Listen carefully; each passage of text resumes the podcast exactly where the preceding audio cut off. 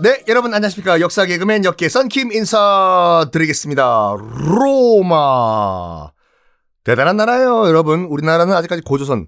이게 뭐 단순 비교는 안 되지만 그렇다고 뭐 로마가 정말 잘났다 그것도 아니라 업적은 인정해줘야 된다. 우리나라는 아직까지 고조선일 때, 중국은 공자가 활동할 때 춘추 전국 시대죠. 그때 로마는 이미 시민들이 선거를 통해 가지고 대통령을 뽑고 있었다.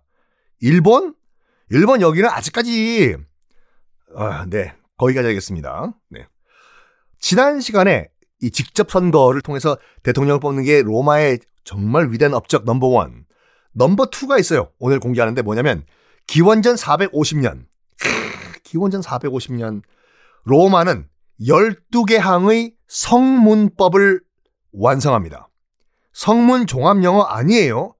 그때 그때 영어란 것도 없었어요. 성문법이 뭐냐면 그러니까 문서화된 법이에요. 문서화된 법.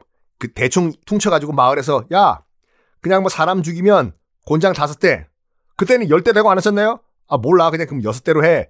이게 아니라 정확하게 무슨 죄는 무슨 법, 무슨 죄는 무슨 법이라고 해서 정확하게 문서화된 법을 성문법이라고 하는데 이걸 딱 기원전 450년에 완성을 합니다. 12개 항의 성문법을 완성하는데 어 재밌는 거 몇 가지만 말씀드릴게요. 제2항 12개 중에 제2항이 뭐냐면 증인이 법정에 출석 안 하면은 원고는 증인 집 앞에 가서 3일에 한 번씩 소리쳐도 된다. 나와라 삐삐삐 아 이런 식으로 이게 법이라니까요. 나와! 안 나오면 사흘에 또 가고. 그 다음에 제8항 12개 중에 8항은 뭐냐면 한밤중에 강도를 만나면 강도를 그냥 죽여도 좋다가 제8항이에요. 그 다음에 요건 뭐 앞에 2항 8항은 말도 안 되는 거고 요거 9항 같은 경우에는 요즘도 참 적용하면은 이 의미가 있지 않을까 하는데 이렇게 극단적이지 말고 뭐냐면 판사가 뇌물을 받고 판결을 내리면 그 판사는 사형이다. 이거예요. 그만큼 판사의 판결은 공정해야 된다. 이거였거든요. 하여간 이런 12개의 성문법을 딴딴 처음 만듭니다. 물론 그 이전에 뭐 4천년 전에 함무라비 법전, 눈에는 눈, 이에는 이, 뭐 이런 거 있지 않습니까? 그게 뭐 인류 역사상 처음에 성문법이라고 하는데, 진짜 아직까지도 응용되고 있는 본격적인 성문법은 이때 로마에서 처음으로 만들어집니다. 자, 이렇게 본격적인 국가의 틀을 만들어, 만든 로마. 북쪽으로 남쪽으로 영토를 쫙쫙쫙 정벌을 해 나가요. 그래서 이탈리아 반도 지금 현대 이탈리아 반도 대부분을 통일을 하는데 그러면 나머지 도시 국가들은 뭐 하고 있었냐? 어유 너 나머지 도시 국가들이 힘이 없으나 봐요. 로마가 뭐길래 그렇게 저기 어 이탈리아 반도를 통일을 해요? 그 이유는 뭐냐? 아이러니하게도 이 귀족들이 이 통치권자들이 평민들의 목소리 목소리를 들어줬기 때문인데 로마가요 태생적으로 신흥 도시국가였지 않습니까? 뒤늦게 탄생한. 그러다 보니까 대다수의 국민들 군중들의 비위를 맞춰주기 위해 가지고 다 대부분 들어줬어요 처음에. 로물루스부터 시작해가지고 뭘 원하시냐고. 알겠습니다. 해드릴 테니까 어 우리 나라 말씀 좀 잘 들으세요. 또 또 또 또 또 뭐 해드릴까? 아 그거! 뭐 상수도 좀 놔달라고 놔드릴 테니까 나라 말 좀 잘 들어주세요. 또, 또, 또. 뭐, 윗집에서 물 샌다고? 나라에서 고쳐드릴 테니까 나라 말씀 잘 들으세요. 이렇게 대중들의 비위를 맞춰가면서, 그러니까 국민들의 목소리를 잘 들은 거죠. 아니, 국가에서 원하는 걸 다 해주는데, 국민들은 당연히 뭐 세금 꼬박꼬박 내고, 나라가 시키는데 다 했겠죠? 이득이 되니까. 그 전통이 쭉 연결된 거예요, 끝까지. 근데 평민들 이 끝없이 권리를 요구를 해요. 귀족들은 또 그 요구를 수용을 합니다. 근데 문제는 뭐냐면 평민들의 요구를 들어주기에는 땅이 너무 좁은 거야, 그 당시에요. 도시국가니까. 그래가지고 뭘 하냐면 이 끝없이 나오는 이 국민들, 평민들의 요구를 들어주기 위해서는 좁은 땅에서 불가능하다. 어쩔 수 없이 영토를 점점점 넓혀 나가요. 이건 나중에 여러분들 뭐 우리가 말하던 시저 황제 등등등 나올 때도 똑같이 응용되거든요. 국민 여러분! 저희가 정부가 여러분들의 요구를 다 들어드리겠습니다. 그렇기 위해서는 옆나라 영토를 우리가 정복을 해야 됩니다. 저 나라만 정복을 하면 저희가 정부가 여러분들의 요구를 다 들어드리겠습니다.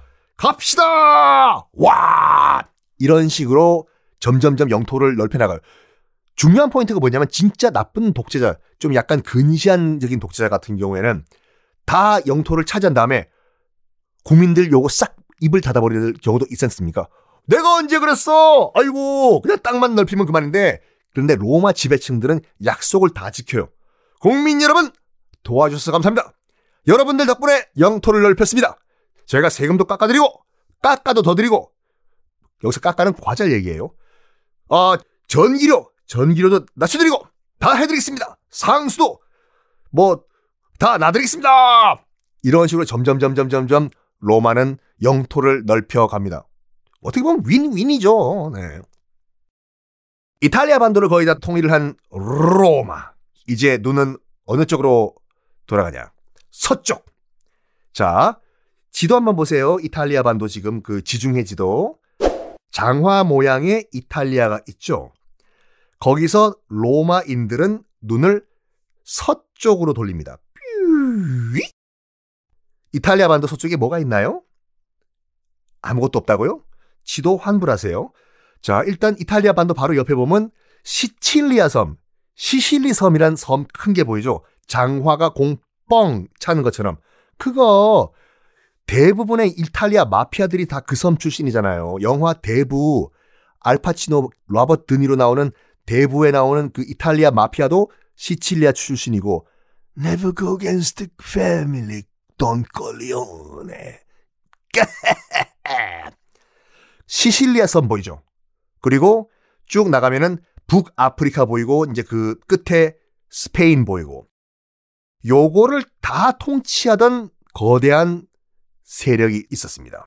그 세력은 이름하여 카르타고라고 하는 제국이었는데 이 카르타고는요 지금도 있어요 지금도 그 도시인데 거기 여러분 지도 보시면 튀니지라고 보시죠 북아프리카에 있는 그 국가 튀니지 눈에 잘 튀어가지고 튀니지 아니에요 튀니지 보면은 지금 있는 거 그 지도의 현재 도, 현지 지도 그 튀니지의 수도 바로 옆에 보면 카르타고란 도시가 보일 거예요. 지금도 있어요. 카르타고란 도시가. 거기를 중심으로 그러니까 지금의 튀니지를 중심으로 해서 북아프리카 해안가 지중해 해안을 다 장악을 하고 그리고 또 시실리아 섬도 통치를 하고 심지어는 저기 서쪽 끝에 있는 스페인 남부 스페인 남부까지 통치를 했던 하여간 이 지중해를 여긴 내 영역권이야. 넘어오면 다 죽어. 지중해를 통치했던 그런 세력이 카르타고라고 보면 되는데 이 로마 입장에서 봤을 때는 지중해로 나가고 싶은데 지중해로 나가기 위해서는 입마야들 카르타고와는 숙명적으로 한 판 떠야 돼. 한 판 붙어야 돼요. 음. 자, 이제 로마는 과연 어떤 식으로 시칠리아와 한 판 뜰까요? 다음 시간에 공개하겠습니다.